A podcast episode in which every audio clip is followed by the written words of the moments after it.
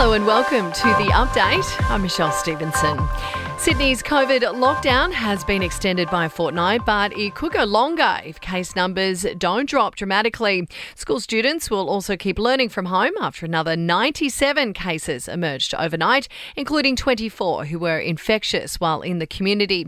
Premier Gladys Berejiklian says she doesn't have a crystal ball to predict when this lockdown will end. We will know at the end of two weeks to what extent we need to extend the lockdown, whether there's any chance of, uh, of face-to-face schooling. There's a number of issues that we won't know until we have further data. Victorian health authorities aren't ruling out tightening restrictions after eight new local cases were recorded today. Two separate chains of transmission have been identified. One of those is linked to a crew of infected Sydney removalists. COVID Commander Jeroen Weimar says the other is from a Hume family who had returned from Sydney. We've got two sets of incursions that we're now dealing with.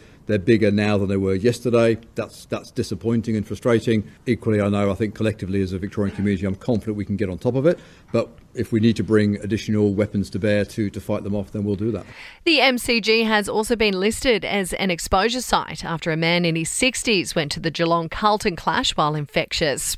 Well, WA has tightened border restrictions with Victoria effective immediately. Travellers will be required to self quarantine for 14 days upon their arrival. Meantime, there are fears a new case of COVID in South Australia could be the result of a leak in hotel quarantine. A man in his 40s was in a room opposite to a positive case, prompting five others on that floor to restart their 14 day quarantine. The lawyer for a woman accused of contaminating strawberries with needles says his client is relieved that prosecutors have dropped charges against her. The 53 year old had been due to face trial in Brisbane this week over the 2018 scare. And Google has been slapped with a near $1 billion fine by competition regulators in France for failing to negotiate in good faith with news organisations over the use of their content. To sport now, when Richmond has confirmed Trent Cotchin will play against Brisbane at the MCG Friday night, despite a recent form slump in the AFL. In entertainment news, Halsey is making a new film to chart her pregnancy journey. If I Can't Have Love, I Want Power will be released alongside her upcoming album.